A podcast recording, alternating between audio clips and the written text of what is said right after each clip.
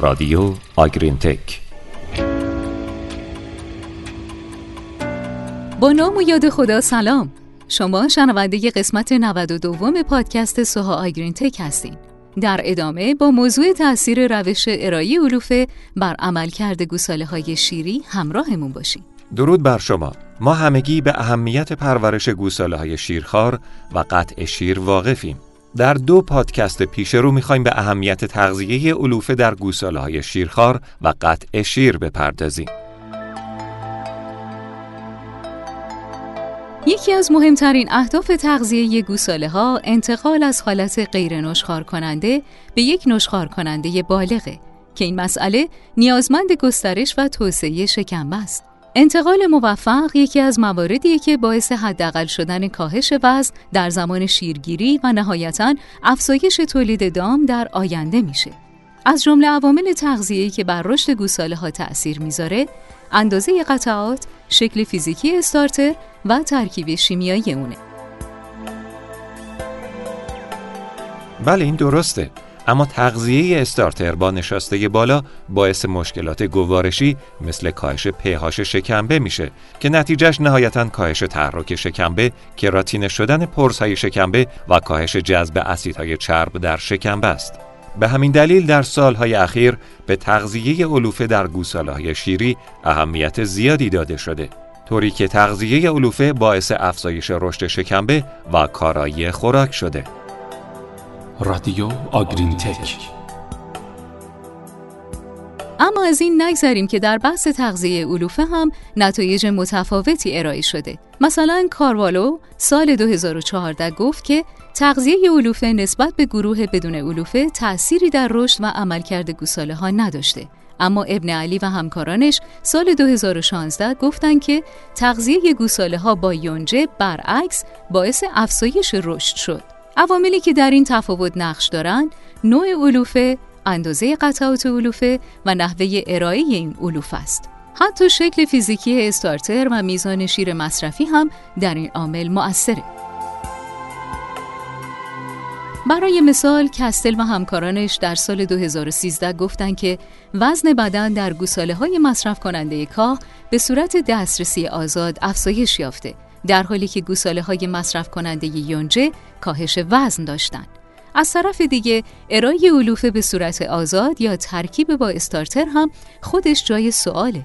طوری که بعضی از محققین گفتن استفاده از علوفه آزاد باعث کاهش مصرف استارتر و کاهش رشد گوساله میشه در صورتی که بعضی دیگه از آن داشتن که ارائه علوفه با دسترسی آزاد باعث بهبود رشد گوساله میشه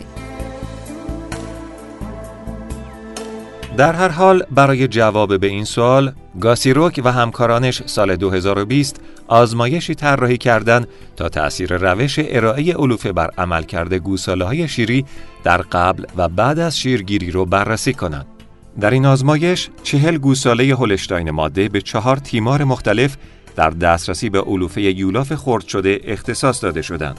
تیمار استارتر بدون علوفه، استارتر با 10 درصد علوفه استارتر با 10 درصد علوفه و همچنین دسترسی به علوفه آزاد و نهایتا استارتر با علوفه به صورت دسترسی آزاد در سطل مجزا. گوساله ها در سن 56 روزگی از شیر گرفته و تا سن 84 روزگی تحت بررسی بودند. جالب این بود که تیمارها تأثیری بر مصرف استارتر، پروتئین، افزایش وزن و کارایی خوراک نداشتند. صدای رادیو آگرینتک نکته قابل توجه در اینه که گوساله های مصرف کننده علوفه در ترکیب با استارتر مصرف استارتر بالاتری بعد از شیرگیری داشتند که نشونه افزایش رشد شکمبه و توانایی بیشتر مصرف استارتر بوده. همچنین رشد اسکلتی و فاکتورهای شکمبه پهاش، پروپیونات و نیتروژن تفاوتی بین تیمارها نداشت. اما در تیمارهای دوم و سوم حاوی مخلوط علوفه با استارتر غلظت کل اسیدهای چرب، استات و بوتیرات شکمبه بیشتر بود و این افزایش خصوصا در دوره بعد از شیرگیری بیشترین بوده. افزایش استات و بوتیرات در شکمبه نشونه رشد باکتری های هضم کننده فیبر که به دلیل حضور علوفه در شکمبه انجام شده. سوها آگرین تک در گوساله ها اسید چرب بوتیرات تأمین کننده اصلی انرژی برای رشد شکمبه است و نقش مهمی در توسعه شکمبه داره. افزایش بوتیرات در تیمارهای مصرف کننده علوفه در ترکیب با استارتر بیانگر اینه که این گوساله ها احتمالاً توسعه شکمبه بهتری داشتند و همین باعث افزایش مصرف استارتر در بعد از شیرگیری شده. نکته مهم این بود که اسید چرب شاخهدار ایزووالرات در دامهای مصرف کننده به همراه استارتر کم شد. این اسیدهای چرب به عنوان شاخصی از تولید پروتئین میکروبی استفاده می‌شد و این موضوع نشون دهنده اینه که احتمالاً با افزایش رشد باکتری های هضم کننده فیبر میزان بیشتری از این اسیدهای چرب شاخهدار برای تولید پروتئین میکروبی مصرف شده. این نتایج در مجموع نشون میده که تغذیه علوفه به همراه استارتر باعث رشد و توسعه بیشتر شکمبه در گوساله ها میشه. همینطور قلزت BHBA و IGFI هم در گوساله هایی که علوفه رو مخلوط با استارتر مصرف کرده بودند افزایش یافت. BHBA شاخص توسعه شکمبه در گوساله هاست و می‌تونه به طور غیر مستقیم نشون دهنده توسعه بیشتر شکمبه باشه. از طرف دیگه هورمون IGFI شاخص رشد در کل بدنه و عموما ترشح این هورمون باعث افزایش تکثیر سلولی در کل بدن از جمله دستگاه گوارش میشه. این هورمون عموما با افزایش دریافت انرژی توسط دام بیشتر میشه. اگرچه در این آزمایش مصرف استارتر یکسان بود و طبیعتا دام ها دریافت انرژی یکسانی از جیره داشتند ولی احتمالا افزایش توسعه شکمبه باعث افزایش کارایی جذب انرژی شده.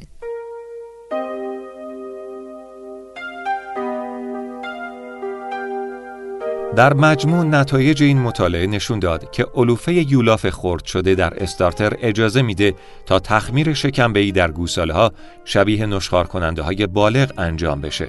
محیط شکمبه مساعدتری رو برای شیرگیری فراهم می‌کنه و اجازه انتقال موفق از یک غیر نشخار کننده به نشخار کننده رو میده. همینطور به نظر می‌رسه تهیه علف یولاف خرد شده با استارتر پلت نسبت به حالت دسترسی آزاد به علوفه روش بهتریه. ممنون از همراهیتون با پادکست این هفته سوها آگرین تک. هر هفته شنبه ها ما رو دنبال کنید. خدا نگهدار. خدا نگهدار.